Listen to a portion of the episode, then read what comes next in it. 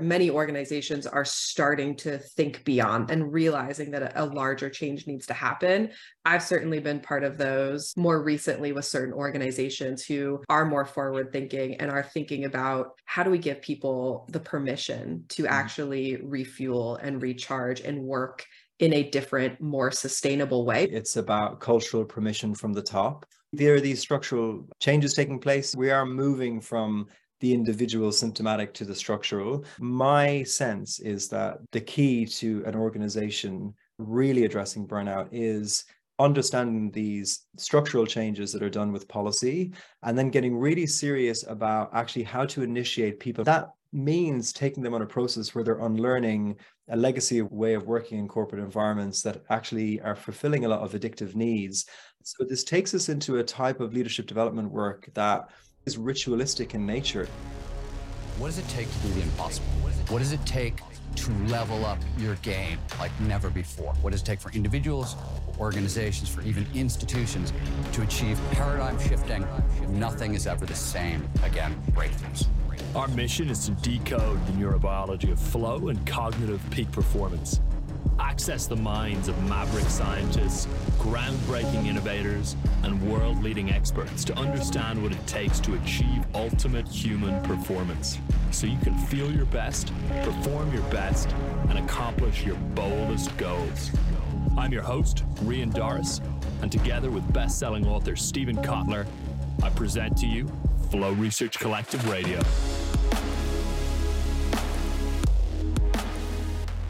Ronan, great to see you. Thanks for joining us on Flow Research Collective Radio today. It's great to be here. So, I want to dive right in. Um, I've been doing my research on you. I'm so excited to have this conversation with you. I think you have so many incredible things to share with our collective.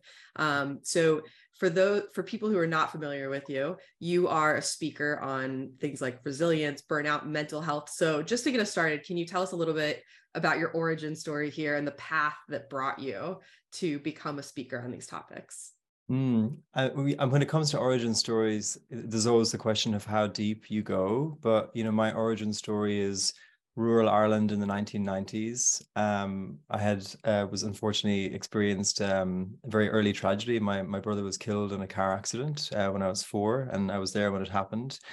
Um, and I Eh, I suppose I it wasn't just the trauma, but it's the idea that when you lose one person in your family, um, you lose everyone. Uh, you lose everyone to grief. Mm. And you know, I, I often say when I'm speaking that you know, rural Ireland in the '90s, there was no Brené Brown back then talking about vulnerability there was no culture of therapy there was no mindfulness so i grew up in a family environment you know where my dad went back to work two days after it happened and my mother's hair started falling out and i was i grew up in that and um and i i share that because um you know and i'm sure this is a topic that you you explore a lot in flow research collective and on your podcast is just the way trauma and grief and wounding in childhood shapes us um in mm. particular you know in the in the literature what our compensating strategies are. And when it comes to work and the world of productivity and high performance, you know, there are big compensating strategies around achiever identities,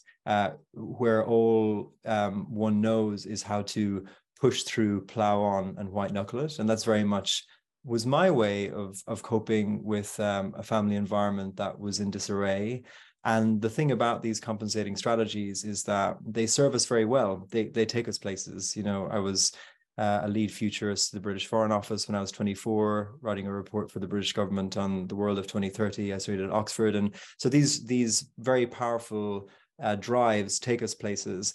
And there comes a point where uh, as a default, pushing ourselves beyond our capacities as a way of, on a deeper level, securing our sense of self worth and safety in the world is going to catch up with us. And it caught up for me um, about four or five years ago.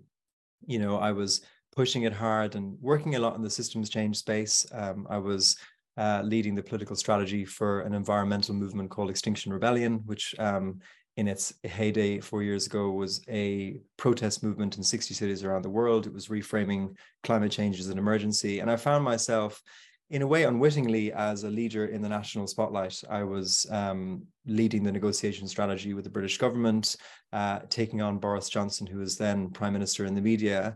And on the outside, you know, I was very much cool and calm and collected. And on the inside, I was making some of the biggest cardinal sins when it comes to burnout. I wasn't listening to my body. I was pushing myself beyond my capacity. I was exposing myself uh, to way too much stress. And I was basically blunting the negative feedback that my body was giving me to slow down by numbing and distracting and avoiding with addictions. You know, I would be on a, a Zoom call with political parties trying to secure the latest piece of a negotiation, and I would turn my video off to pop a Valium to re-regulate my nervous system. I would come out of media interviews in Westminster um, at 11 and be rattled by the intensity of being challenged in the national media and go straight to the pub and have two pints. And in a way, what I was doing, unbeknownst to myself, was uh, desperately trying to regulate uh, my nervous system uh, and wasn't really aware of the tools. And um, and that along with i think uh, and this i think is also probably a theme that is uh, probably quite salient for your listeners is uh, pushing the envelope on multiple fronts of my life.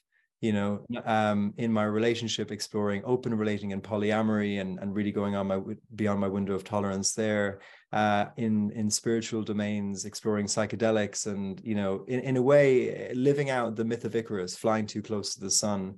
And you know one of the i think, I think the insights of resilience is that you have to understand that you have a stress budget um, and you have a window of tolerance and it's unwise to be pushing the envelope on multiple um, uh, different areas of your life at once. And I think it's something in our particular subculture where we want to maximize our life and live every possible uh, opportunity that comes our way. Um, but it it came uh, the consequences came really thick and fast for me. And you know the body is a complex system, and I pushed it out of one lifetime equilibrium of health into an equilibrium where uh, you know a classic complex chronic health breakdown mm. um, that I'm living with today. So you know, even though I try my best to present as a high flyer and being this expert on resilience and I've got a lot of big clients, um, my daily lived experiences now having a chronic pain condition. Uh, I've been diagnosed with fibromyalgia um, and dealing with a physical system that very much isn't working. And so, what I share about resilience uh, it doesn't come from doing a PhD in resilience in university. It, it, it comes from a personal PhD I've had to do on actually how to get my body back to a level of functionality and how to get, get myself able to uh, rejoin, you know, life and be able to participate in it fully. Um, and along the way, discovering, as, as you have, a whole wealth of tools to get there.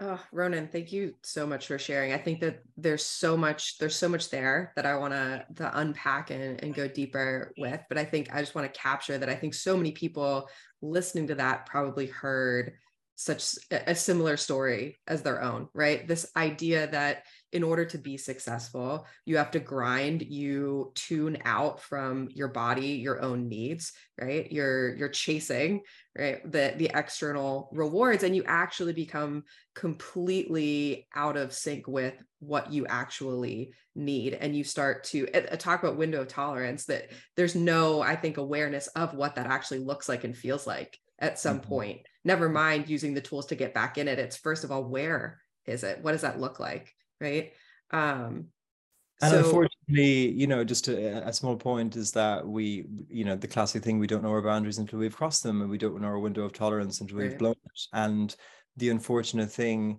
when we look at the body as a complex system is that once you know we erode our buffers or there's a convergence of pressures that overwhelm the brakes on change that maintain that homeostasis that maintain that equilibrium and that balance.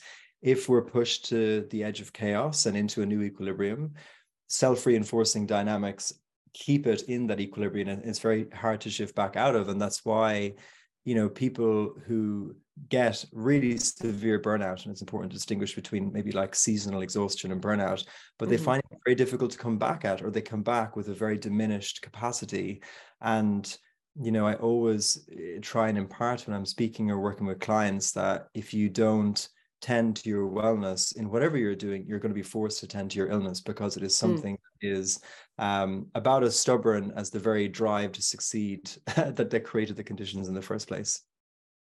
Absolutely. And it's, I mean, it's a huge reason why, you know, I work with clients not just on resilience, but building anti fragility, right? We want to actually build and expand capacity to take on stress. If we don't take this more proactive approach, ultimately our capacity is reduced because we go into burnout, right? So, incredibly important, I think, um, to your point, to be proactive, to be really intentional about building this ra- rather than get to the point of experiencing tremendous burnout reduced capacity and then you're you're digging yourself out of a hole right? Absolutely. And the you know uh, and i'm sure this is uh, the analogy that y- y- you've also come across is you know a bodybuilder that's trying to build muscle capacity will will do their their reps and sets until they feel the burn. That's the muscle fiber tearing and breaking if they have a particular drive of going beyond that, they don't get to come back in three days after a recovery window to rebuild the muscle. They get to sit it out for two or three weeks.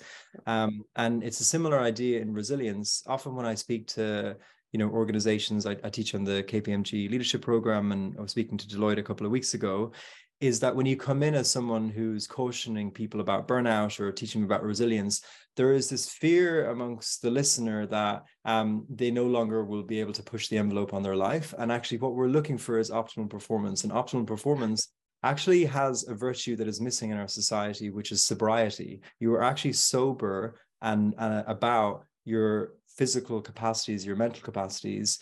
You try and understand what your window of tolerance is and capacity is through the feedback mechanisms of the body and you also work to as you say expand that capacity so that mm-hmm. you're continually titrating up to greater levels of performance whereas i think what we have culturally is um, because we're often operating from unintegrated wounding and trauma and really you know deep-seated desperate attempts to prove our, our, sense of worth in the world or just simply to survive economically depending depending on where we are on the rung of the ladder is that we're in a basically a boom bust cycle. We're booming into these very short windows where we have like an incredible day or even an incredible week and then our capacity is gone for three weeks and we're basically yo-yoing and pinballing around the, the system of, of our capacity rather than being sober and modest and intentional, but gradually improving in a really great direction that has compound interest over time. Yeah, yeah. No, we talk about mastering the concept of oscillation. So hmm. you you need stress to promote that positive adaptation to expand your capacity uh, to hmm. drive super compensation, if you will, if you're talking about you know weightlifting.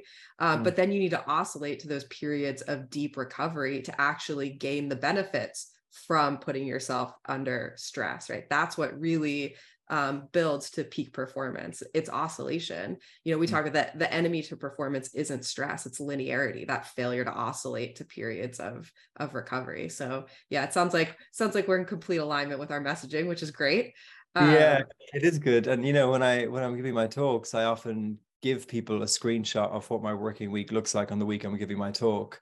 And you know i you know i do time segmenting and kind of color coding what i'm doing to optimize my day uh, but the color that i draw their attention to is yellow and my week is filled with yellow and yellow is my renewal moments that compensate for my periods of exertion and mm. so we're really trying to follow like the cadence of of a of a heartbeat or a wave this cadence between exertion and renewal exertion renewal and that both takes place on a daily basis with micro breaks, on a weekly basis with scheduling in these activities. You know, the the one of the leading researchers on burnout, um, uh, Joe Petrie, he is a, a research consortium in New Zealand, um, but he told he from his interviews with high performers, he looks at the phenomenon of people who are able to be in incredibly intense environments you know hospital a&e departments financial traders that are working 14 hours a day and the thing that allows them to do that for a decade or longer is that they have what's called an opposite world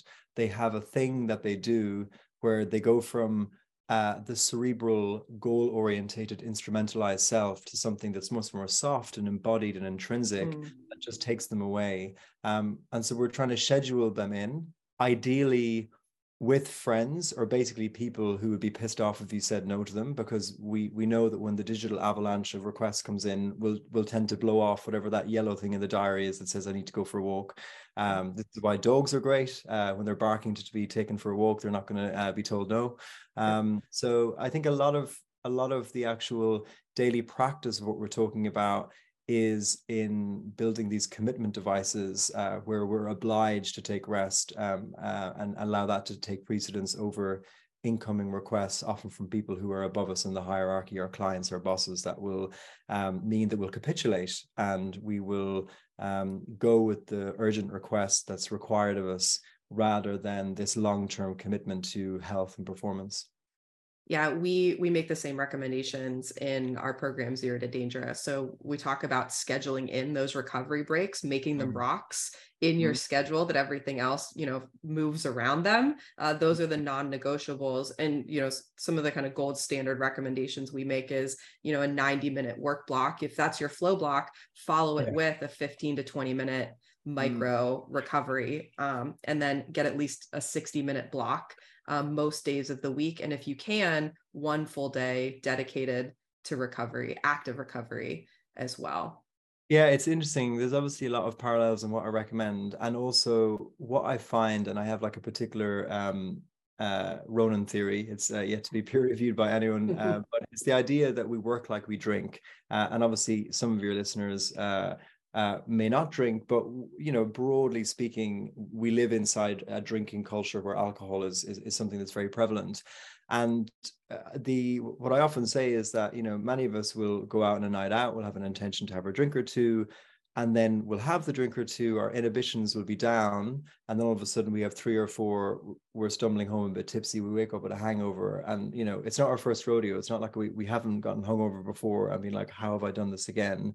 And so we know intellectually that to avoid getting a hangover and experiencing that pain, we need to schedule in um, not schedule in, we just need to alternate between water and alcohol. We need to pace ourselves. We need to know the one that's one too many. And yet, when we're up and running and we're drinking and we're in the bar, all of that goes out the window and we're just on one. And I think we work in a similar way where, you know, intellectually, we might have done a zero to dangerous course, might have experienced a talk from me. Um, we know that we need to do these ultradian cycles of 90 minutes and have recovery and really be optimizing us. But um, there's something about being in work mode where you're kind mm-hmm. of basically uh, in boss mode, you're getting shit done, uh, and there's something really compulsive about that. And even though you know you're supposed to schedule in these rest and renewal moments, that just flies out the window. And then, you know, 24 7 social mobile technology keeps us there. It's like having a pub in your pocket where there's always an opportunity to have another drink.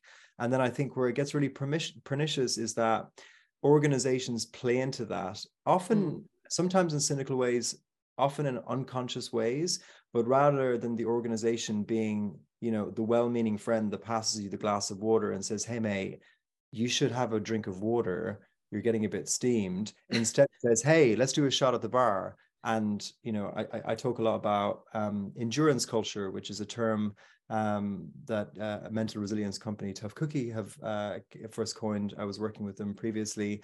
Um, and it's that idea that actually on a, on a broader level the organizations that we're working in are feeding this push through, plow on, white knuckle it. Um, and even though they intellectually know uh, or are coming across these theories of, of exertion, renewal, and optimization, it all flies out the window. And I think it comes at the level of compulsion and the mm. stress, mm. the tasks that we face.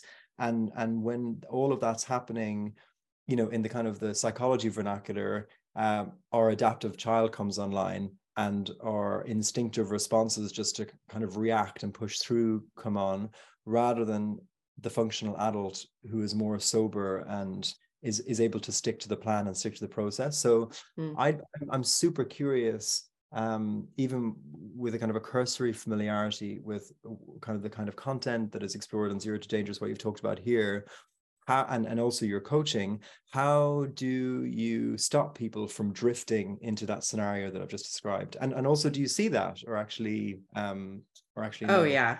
Oh a hundred percent we see it uh because i think you know i think compulsion is the right word to be using because you get that hit of dopamine that you know i'll just answer one more email i'll cross out one more thing for my to-do list and you get that hit of dopamine. It's it's there's an immediate kind of reward there to keep mm-hmm going. Um and so i think clear goals are a huge tool that i that i use with clients and calendar optimization. If you've blocked out in your calendar you have very clear finish lines so you mm-hmm. can win each task block. There's less of a mm-hmm. compulsion to just kind of haphazardly add another thing. You've actually prioritized what's high value how do i win on those mm. uh, so mm. you've contained and you're getting i think a higher value dopamine hit um yeah, instead that. of those kind of really low value yeah so mm. i think that that can that can reduce i call it some of that kind of half working gray zone behavior too of i should be taking a lunch break but i'm also going to be answering emails on mm. my phone while i have a fork in the other hand kind mm. of behavior right um so mm. i think that that can help curb some of that um, I also think that a real, some serious work on redefining what productivity actually is, right? Is it busyness or is it progress? Um, and I think differentiating the two so that it it it starts to curb that go go go. I'm just I just need to be doing something mm-hmm. mentality and mm-hmm. adding in things like recovery is part of the work here. Recovery is part of being a peak performer. Refueling is actually extremely high value if I mm-hmm. want to be productive. So I think there's there's some work uh, and the mindset around productivity to do for this to be sustainable as well. I love it. I love it. I think it's great. It reminds me a lot of um, Oliver Burkeman's book, 4,000 uh, Weeks, and, you know, the idea that a lot of the um, busyness and performative busyness uh, actually is trying to keep a, a, a, deeper sense of anxiety, existential anxiety about uh, how do I even use my day? How do I spend my mm-hmm. time? I be if I'm not just kind of crushing through this to do list? It doesn't really matter what it is or if it's even remotely advancing the goals of my life or the strategies I have. It, it keeps me from a certain degree of restlessness. And I and actually I think that there's a, a wider systemic factor that compounds that, which is um, I suppose the absence of good containers in which to work. You know, you know often you know we're working from home, um, and you know, like for example, if I look at like some of the the better new co-working spaces, they have you know spaces for solo deep focus work. They've got some co-working to get that sense of a vibe that you can feed off. They also have a climbing wall, or they have something that you can do. Whereas I think when you're working from home, often it's like, well you know, I'm in the south of the UK. It's pissing raining outside. It's grey. What am I going to do? Am I? What, I'm going to go out. I've got. Go. I've nothing to do, so I might as well just default to at least think this thing that is giving me little morsels of dopamine. It isn't like the, the the hugely satisfying dopamine hit of this idea of achieving my goal at the finish line that you just spoke about, which I love. But there is something where our broader environments, the lack of a tribal context in which we're working, which obviously can distract us, also means that we we often don't have good alternatives to work, and so we we end up kind of uh, grazing in the gray zone, basically. No, that's a great. And and so there is work to do in terms of what where are there other activities or things in my life that will actually give me perhaps flow? So having a primary flow activity that is not work that is not monetized um, mm. and also what are what are active recovery protocols that refuel me that are really meaningful that i can enjoy and engage in. And i think some of it does take some creativity. It's not as simple as if you're you know in a cold you know wet you know dismal climate um i just had a client you know in the pacific northwest that was like i can't go outside like it's depressing outside. What i'm stuck inside. What do i do for recovery? In the mm. summer this is very easy. But so you do need to spend some time kind of exploring and being curious about what recovery could look like in a variety of different contexts so that when you are working in that space you don't have to think about it it needs to be something that you can roll right into and execute on or you end up i might as well just answer a few more emails right mm-hmm. you have mm-hmm. to reduce the friction there so it does require some kind of pre-planning and some exploration yeah i mean i think about the things that really uh, are, are uh, give me these deep renewal moments um, and they they often come in the evening later in the week you know so like i love choir i love singing in groups and and mm. and and the vibe and the, and the and how good that is for my body and my soul I love, you know, dancing and like five rhythms and those kind of things. Um, but they often come in the evening and in the middle of the day, it's just a little bit disjointed. So I'd be curious about um, if we were to role play you coaching me and you telling me, okay, like what what can I do given that you know there isn't a ready-made collective experience to tap into um, when you're living in the sticks in the UK? Sure. I mean, my my first go-to is do you have any other humans or pets around? Yeah, uh, so you know, I think pets are pets are a great source of you know aim so one of the active recovery protocols that is really i think underutilized as adults is aimless play or belly laughing, right? So mm. children, mm. pets, great for both of those mm. um, because again you know one of the features of really solid active recovery practices are you're getting your mind off of work right you're creating a cognitive shift so it's not enough to just get up and walk away from your computer and walk around your house a bit right if you're still thinking about the yeah. work right so mm. something that's going to help you disengage with that and then also i loved you know you're talking earlier about um, being more embodied, right? So, is there an activity that you can do where you can get out of your head and into your body a mm. bit more, right? So, you know, light stretching, foam rolling, things like that. Yeah, I love that. I love that. It's it's on it's on my list to get a dog. Uh, I have to. I'm. I still haven't moved in with my uh, my partner yet, so we're waiting for that moment. But yeah, okay. I definitely am looking forward to that. Yeah. Perfect. Perfect. I want to, so I want to go back to something you said earlier because I do think it's really important. And this is a point of confusion, I think, for many, um, which is the difference between burnout and being exhausted, right? Burnout is kind of this messy spectrum. So, what's your take or what's your definition, I guess, first of all, on um, burnout and and how do you tell the difference between just burnout and exhaustion? Yeah, I think it's it's a really it's a really difficult one. Burnout is a syndrome. So syndromes are words and labels put on a, a collection of symptoms um, that uh, are, are broadly in in the family of the syndrome. Um, and what I you know I, I think like a, a, very simple rule of thumb uh, is and a way of kind of rule of thumb checking is if you're feeling like oh I don't know if I'm exhausted or burnt out um, try taking a weekend where you are free from obligations and you really deeply rest. You know, you don't just kind of rest in the way we traditionally culturally rest, which is fill our social life with activities, but do things that are very much kind of being in a zone of stillness for the body, really resting deeply, sleeping as much as you can, recharging the batteries. Obviously, you know, there are things that will nourish us like social connections being in nature.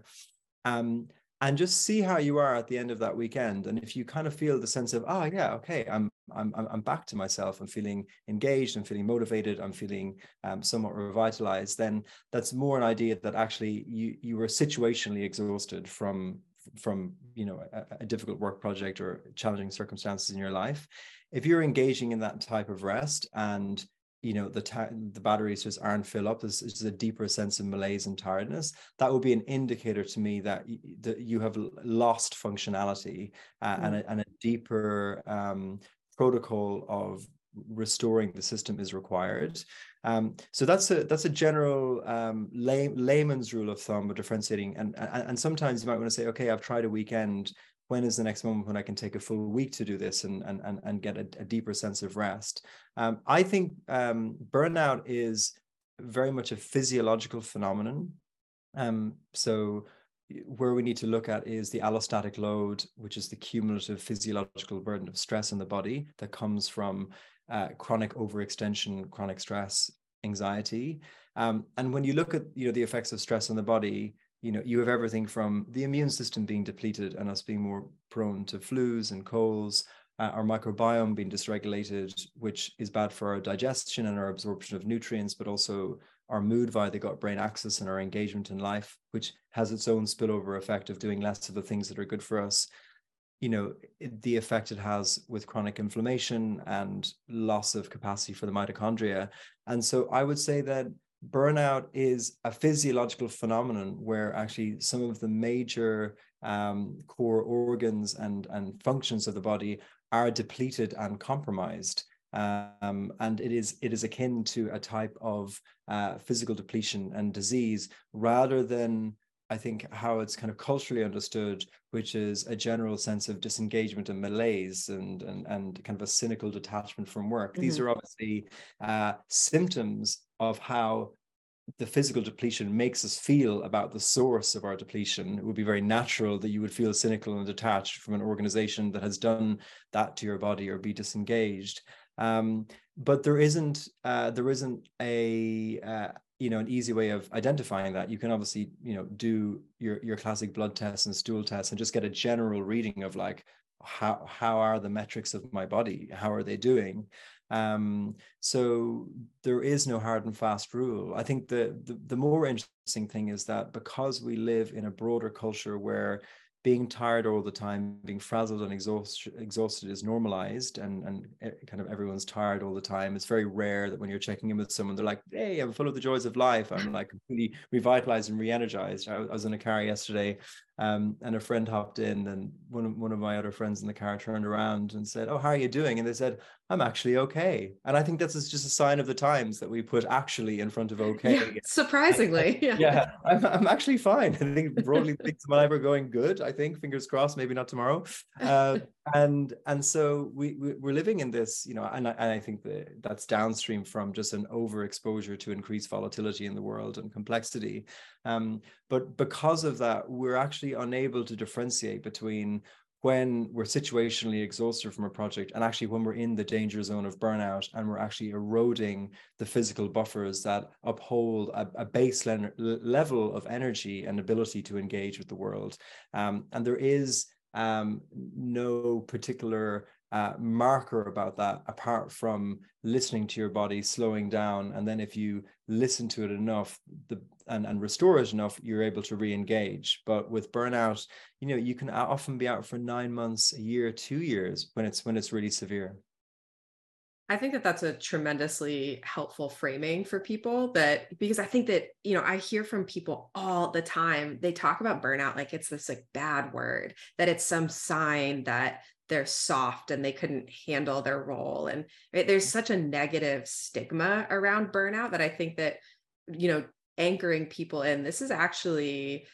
there's a lot happening with your physiology here that's mm. driving some of those psychological symptoms but you know the the origin story of burnout is there is a massive amount of depletion um, and you're mm. on the physiological side of the house that you know there's no uh, there's no shame in in feeling that way right? There's it's actually extremely counterproductive to just kind of be carrying on in the throes of burnout um, because all you're doing is further eroding that capacity. You're just digging that hole deeper and deeper hey it's joshua with the production team thanks for listening to flow research collective radio before we dive back into our conversation there's something to consider it may be that today we are under challenged we're drowning in comfort. Now, in his book Anti-Fragile, statistician Nassim Taleb pointed out something that's of key importance. Quote, undercompensation from the absence of challenge degrades the best of the best. The best horses lose when they compete with slower ones and win against better rivals. Now, put another way, who we could be, or our highest potential, is squandered by safety, coddled by comfort. If you want to train with us at the Flow Research Collective, it will require boldness but what's life without a little adventure, right? To learn more about how you can get more flow in your life and achieve your professional and personal goals in less time and with more ease, go to getmoreflow.com. If you're a good fit, we'd love to train with you. All the best. Exactly, and you know Christina Maslach, she's uh, professor emeritus of sociology at University of uh, Berkeley, uh, and she is one of the leading uh, thinkers on burnout. And you know one of the first uh, uh, analogies she draws is is the canary in the coal mine. You know, you're mm. you're in conditions that by definition are depleting, um, and and then that problem is compounded by a social stigma around acknowledging uh, that depletion or internalizing that depletion as a moral failure that you can't keep up with the game when the game is rigged against you. It's it's it's designed to burn you out. This is the the issue when we have you know working in companies that you know are within a shareholder capitalism framework there is that need for growth on growth to protect an advanced market um, position um, that uh, mixes with often nuclear family environments where you know two people are holding the burden of raising a family together and parents live far away and you just have these massively compounding pressures i think what's interesting is if you look at the the, the stats on burnout uh, generally they're hovering at 40% of workers globally are often or always in self-reported surveys burnt out, which is a crazy, crazy number. Uh, and in a, in a way, um, you know, we're in we're in the age of mass burnout, um, and, yet at the same time, there doesn't seem to be um, a a political willingness, and when I say political, I mean both at a governmental level and uh, amongst organizations to actually look at that and ask ask itself how it restructures its work. Um, I think that most of the innovation around restructuring um, is only possible when you have a high degree of agency over your life. If you if you've got a freelance profitable business, if you're maybe the CEO of the company or a level of leadership, but often people are stuck inside systems where it's designed to burn you out um, your your outside life with cost of living crises and and mortgage rates doubling and and, and everything is also stressful. Uh, and the organization's answer to that is to throw in some well-being Wednesdays and and to give you some trips on how to breathe well, um, which uh, you know is is cynical at best and foolish at worst. This we we are yet to have this conversation about how we move beyond what I call cosmetic resilience, um, where we'll we'll just hopefully give you these tools and maybe the problem will go away to actually understanding how our work experience is leading us there. Um, and and it's really tricky. It's tricky to um, be in an environment where you have career goals and ambitions. You want to manage the impressions of others. You're afraid if you'll say no, you're going to be outcompeted and outpromoted by someone who will say yes. You're up for a performance review in six months. What do you do if you're burnt out? You know do you most people just uh, try and hide it try and manage it on the sidelines and they're making it worse. So um, i think this is where we get into um, and, and i've definitely noticed a shift myself you know when i'm working with clients where we're moving beyond individual capacity building uh, and strategies at the individual level to actually uh, how do you design environments? What is the culture that an organization has needs to have? What are the policies that an organization needs to have to actually protect its people uh, purely from the perspective of its own self-interest of maximizing shareholder value of being able to attract and retain a workforce? So i think we're at the very beginnings of quite an exciting conversation about uh, systemic cultural burnout I couldn't agree with you more. And I think that these competing commitments are so incredibly real. I mean, I, I think it, they put people in what feels like an impossible situation where they just ultimately just have to keep going. And um, yeah, I think that something that something you just said about the kind of like the performative well-being wednesdays and i think that we actually are many organizations are starting to think beyond that and realizing that a, a larger change needs to happen i've certainly been part of those more recently with certain organizations who are more forward thinking and are thinking about um, how do we give people the permission to mm-hmm. actually refuel and recharge and work in a different, more sustainable way, because ultimately that is when they are more likely to be performing at the top of their potential. That's when they're more efficient. That's when they're more strategic. That's when they're more innovative and creative. So I think some organizations are starting to get there, but we're it's early days. So, but I'm I'm optimistic.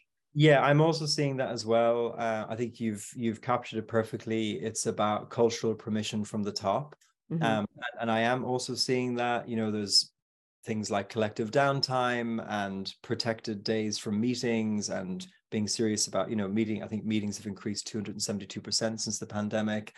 Um, really protecting people's space so they're not distracted all the time, having mm-hmm. lots of flexibility. So are the, there are these structural uh, changes taking place. You know, the largest trial into a four day work week took place in the UK and finished, and 100% of the companies are keeping it going. So we are we are moving from the individual symptomatic to the structural there is a mm-hmm. really key barrier and the key barrier is that you know a chief people officer who is really well meaning who who gets that the you know we have to address the root cause has put out this um, really good strategy to address the the, the structures uh, the architecture of the workflow to make sure that people aren't burnt out and then what happens is is that the people we're a herd species. We take our cue from who's above us in the hierarchy.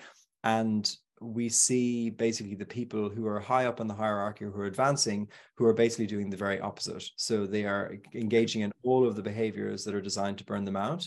Um, and and and and you know deloitte there was an interesting podcast from deloitte and their well-being insights team uh, about the idea of toxic rock stars. So these people who bring in the big bucks um, and are driving the company forward, but are ultimately firing off texts at 11 on a Saturday night. And, you know, the answer is like the answer in an elite uh, kitchen culture. It's yes, chef. It was like 10 minutes ago, you were supposed to say yes. Um, and there's a particular t- people get high off that way of working. Uh, it's yeah. so all consuming. Um, and, and so my sense is that the, the key to an organization uh, really addressing burnout is understanding these um, structural changes that are done with policy, and then getting really serious about actually how to initiate people managers or above um, into role modeling uh, resilient behaviors. Uh, and that means taking them on a process where they're unlearning a legacy of way, way of working in corporate environments that actually are fulfilling a lot of addictive needs.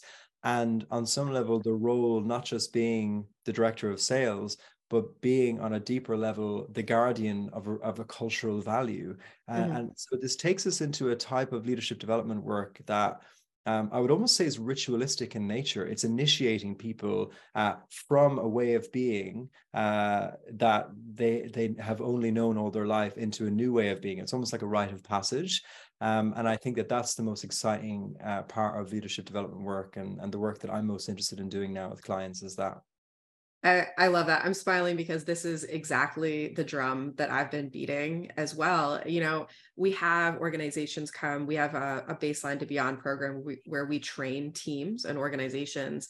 And a mm. very common question, once they learn a little bit about what we train people to do the skill sets that we're that we're teaching people is who should go through our training first and my answer is always the leadership the mm-hmm. leaders have to be the ones modeling this behavior and it is going to be such an uncomfortable process because the people that train with us are high performing really successful people and the way that they've gotten to you know their station in life the the, the rung on the ladder is through these deeply unsustainable habits and practices that you know so i tell people you're going to have to break a lot of the things that have quote unquote been working for you right? They feel like they've been working because you're a high performing person. Um, but they're not what's going to carry you to the next rung not not in a sustainable way. If you want to actually crack the ceiling and and truly level up again and again and again it's going to require a different skill set a different set of habits a different set of practices.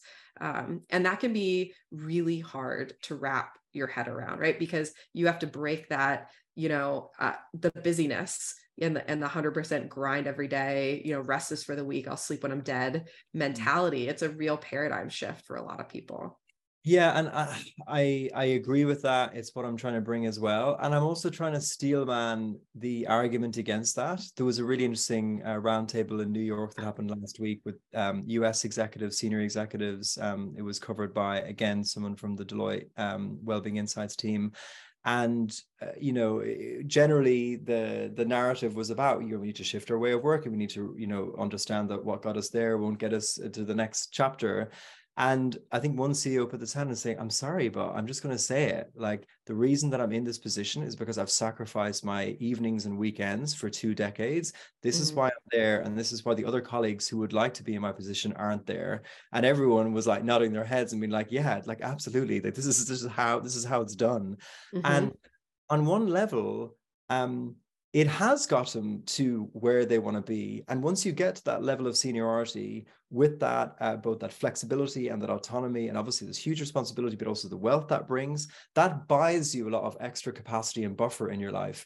You know, you get to go on that ski trip on, on a whim on a week that is your deep uh, renewal flow state that uh, people uh, lower in the hierarchy don't get to go on. So even though I know intellectually that there is, and I, I, totally agree with you that there is this more productive, high impact way of working. Um, I often find when I work with senior leaders, senior vice presidents of Fortune 500 companies, they generally are people that just have a lot of capacity. They have big shoulders. They're able to um, take a lot. And I do wonder whether they actually are dispositionally suited to a way of working that is, as you know, I shared before, this tough cookie word, endurance culture. They're just marathon runners. Um, mm. And and at this stage, is it possible to to teach an old dog new tricks for a particular generation? I do think that once you get into early Gen X, Gen Y, I think that people are really understanding on a on a different value set level the the need to change for themselves but a lot of companies are run by late Gen X boomers who are this is just foreign and alien to them. And um, I'm basically I'm skeptical. I'm skeptical of uh, of of the, the, this new argument that is a different way to work when you know they aren't experiencing major health crises. They've kind of gotten to their position and they're broadly doing well and they're in their comfort zone. And so you're trying to appeal to them to set a new cultural tone so everyone else in the organization isn't following in their lead and burning out. But in terms of the the personal case and the appeal, you know they they have proven to themselves that they've gotten there by a particular way of working. So um, i'm not expecting you know an answer to that in response but just to be kind of to for, for us and the listeners to be aware that this is actually a tough nut to crack this shift that we're talking about. I think it's a tremendously tough nut to crack, but I do think that there is, you know, I think that some of these people who are older, they're later in their careers, it's going to be challenging because they are breaking habits that they've had for a very long time. However, I think that they have some skin in the game in terms of as you age, your capacity and skill set also changes, right? And so I think that in order to have a long career, to be able to kind of get after it like you used to, right? I hear that a lot, right? Oh, I noticed that my endurance isn't there. I'm not as sharp later in the day. Um, you know something tells me i maybe need to take a little bit longer of a lunch or right? Like people start to notice that their um, stamina sometimes you know lags are different things that maybe are not feeling as sharp as they used to. This is their why right? Okay if you want to get after it and be you know top dog longer later into your career, then adapting and building in some of these practices like active recovery is going to ex- expand your cognitive surplus, right? Your ability to be a more strategic, accurate decision maker from a place of leadership right that's in- incredibly important um, when you're you know in the c suite to be making these accurate decisions um, and so i think that that's i think where you can build a little bit more of a why. Um, yeah i think i think you're right. I, I you know i'm i'm i'm really curious about like particularly these like you know really old world leaders like joe biden. I don't know if he's turned 80 yet but in his 80s xi jinping i think is turning 70 um, and i'm i'm really curious whether they they follow these active recovery protocol um, ways of working that you're you're championing or that they, they are of, of a different stock and a different generation um i i don't know I, I i do you know if if if I was in the position and I saw my cognitive capacity and my physical capacity slowing down, I would be extremely motivated to understand what the new way is. Um, but I, I do wonder whether, uh, you know, in in the way that often people who rise in hierarchies in industries that are kind of very adversarial in nature, like the way politics is a blood sport, there are people who are neurodivergent and they're just able to, you know, we talk, they talk about, you know, how very senior leaders can often have low levels of psychopathy that allows them to actually in a detached way take on huge hugely morally vexing things that would absolutely um, savage someone that was more emotionally dispositioned. Um, and I I just wonder whether there's a particular bias of people who just have enormous capacity to to to, to go on in the old way. I don't know, but I, I I yeah, I'd be curious to get your thoughts on that.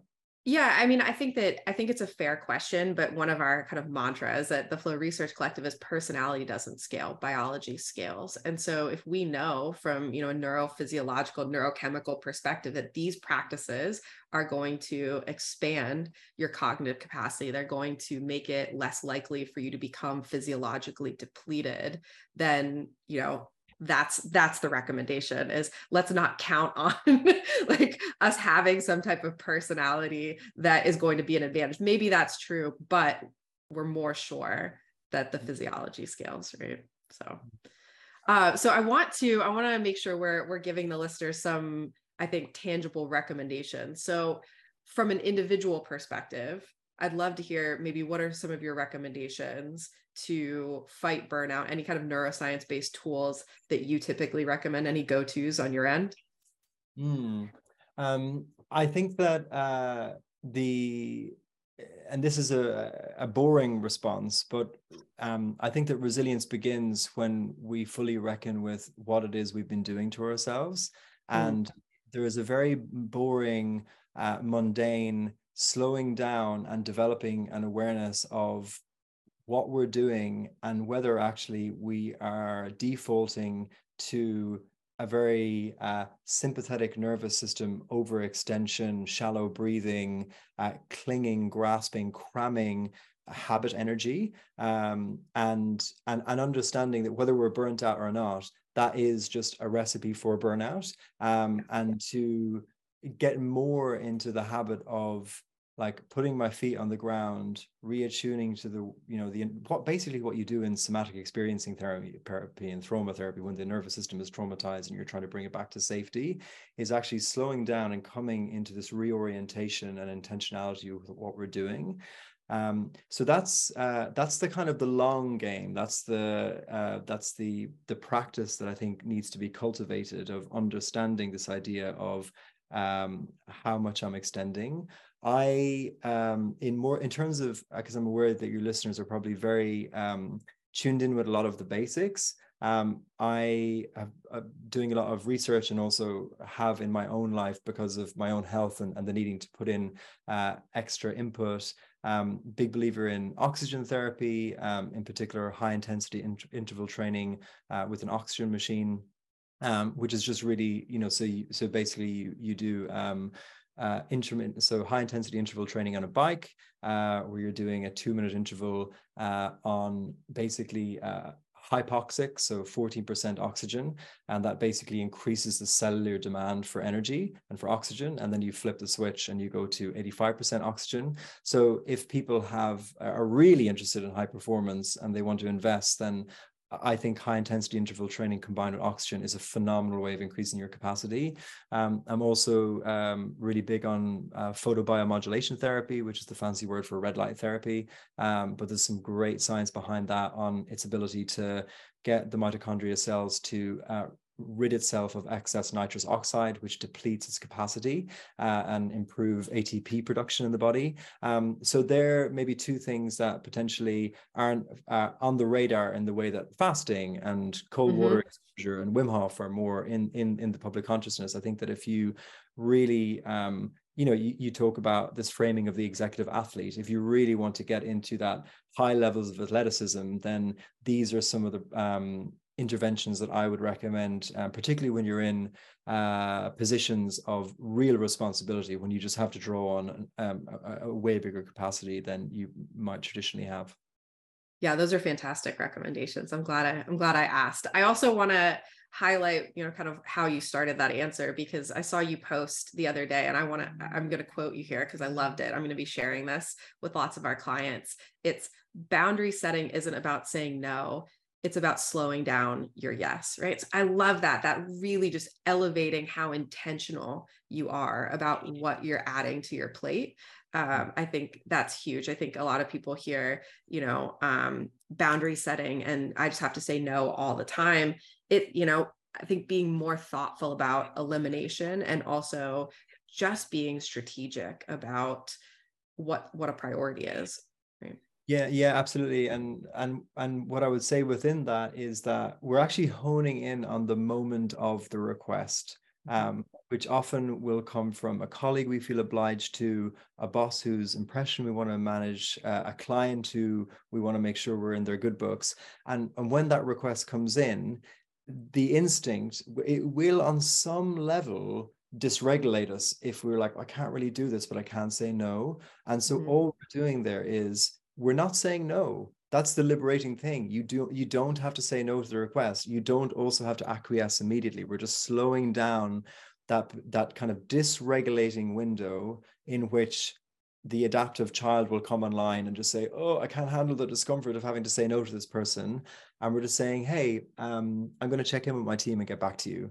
That's perfectly yeah. reasonable thing to do. And then in that window you can really check in with yourself because often just what happens is we say yes and we don't have capacity so we under deliver and we start breaking agreements and start we start undermining relationships or there's a spillover effect with creating tension and drama at home or with our family with our spouse. So either way the cost will come somewhere in the system. And yeah. so you better be clear on what you're saying yes and what you're saying no to yeah and i think you know we were talking earlier about how you know these competing commitments are even more challenging to deal with when you have less agency and less autonomy in your position. So I think that this is a really helpful moment to be thinking about if you're a leader as well, the position that you're putting your team in when you're asking for something. And even from a leadership perspective, encouraging them to slow down their response, maybe take some time. I think this is a really actionable zone for leaders to be mm. more aware around, right? Absolutely, and you know, in that post, I talked about if you're a, a people a people manager position, if you're an executive,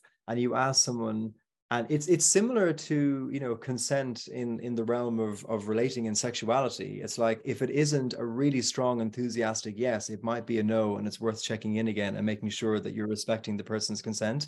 So we're trying to take that culture that we're seeing in that subculture and take it into the workplace. And if I ask someone it's late in the evening they're like yeah sure. And i'm like mm, you know you have to be aware that you know often boundary setting is incredibly difficult for people and you're in a position of power uh, in this dynamic. And to say mm, i just want to check in again. Are you sure that it's a yes? Do you want to take some time?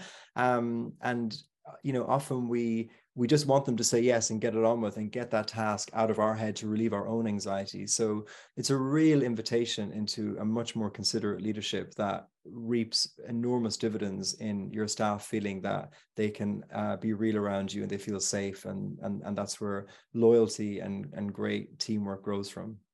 Yeah, I love that. Um, so we've talked about kind of modeling these different behaviors from a place of leadership. Are there any other recommendations that you have kind of at the organizational level to reduce burnout right now?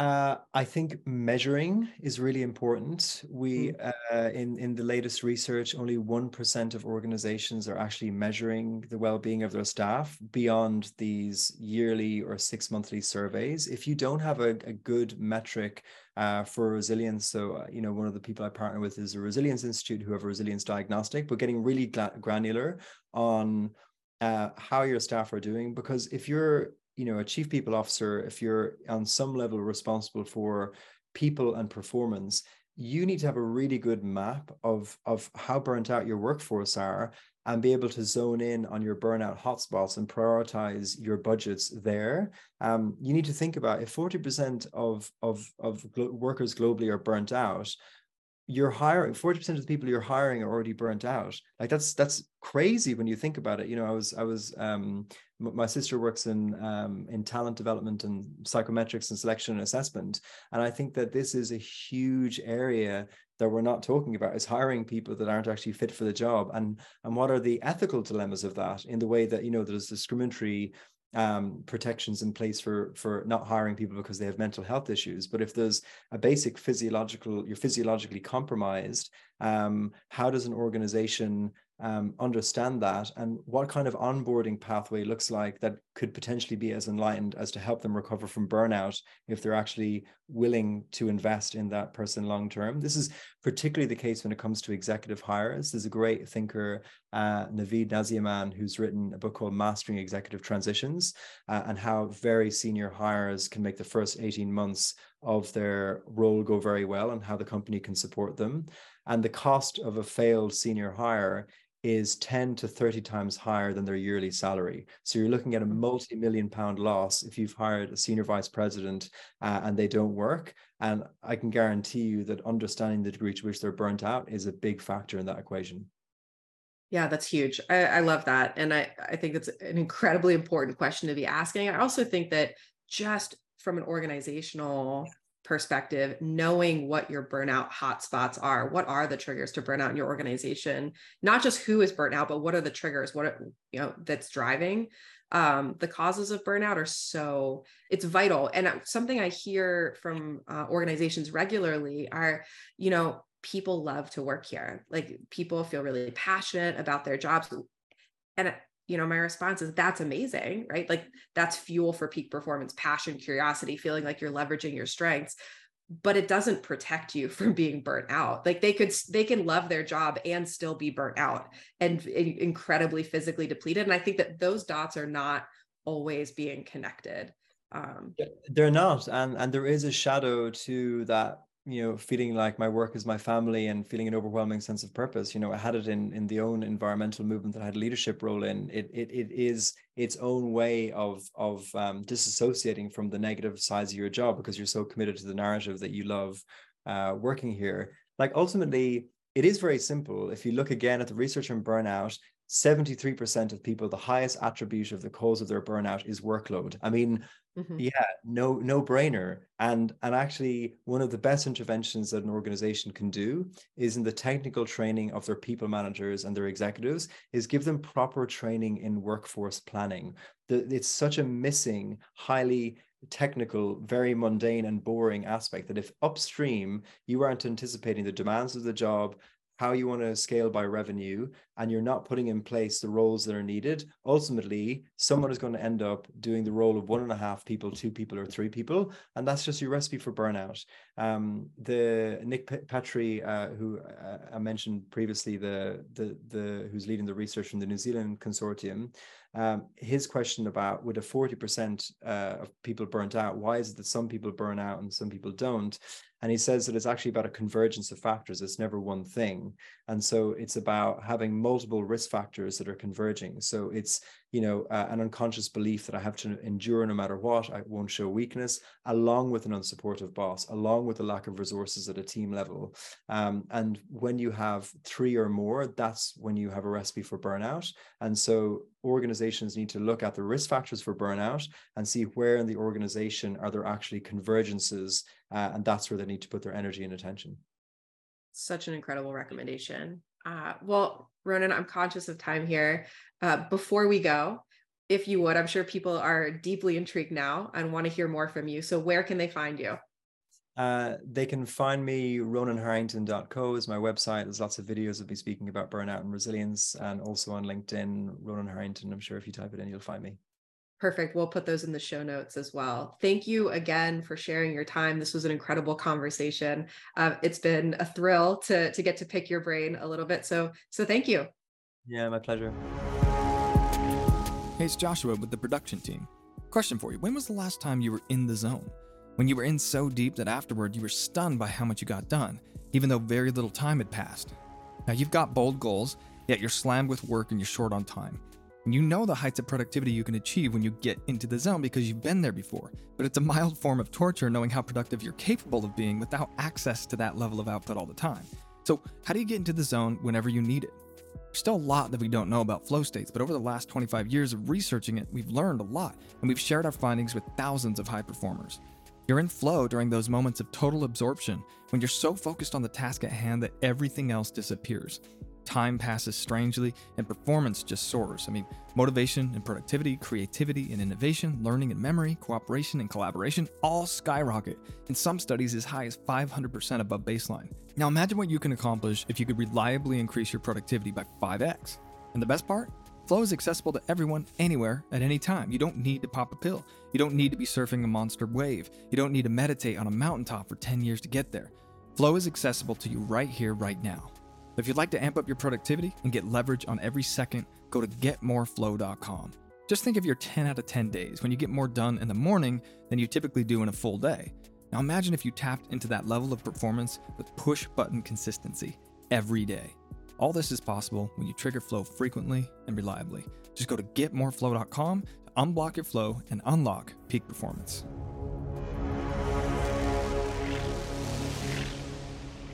If what you've heard on Flow Research Collective Radio has been helpful, please consider doing us a solid and leaving us a review on Apple Podcasts, Spotify, or wherever you are listening to this. Reviews help us connect to a wider audience so we can get these peak performance principles out to more people.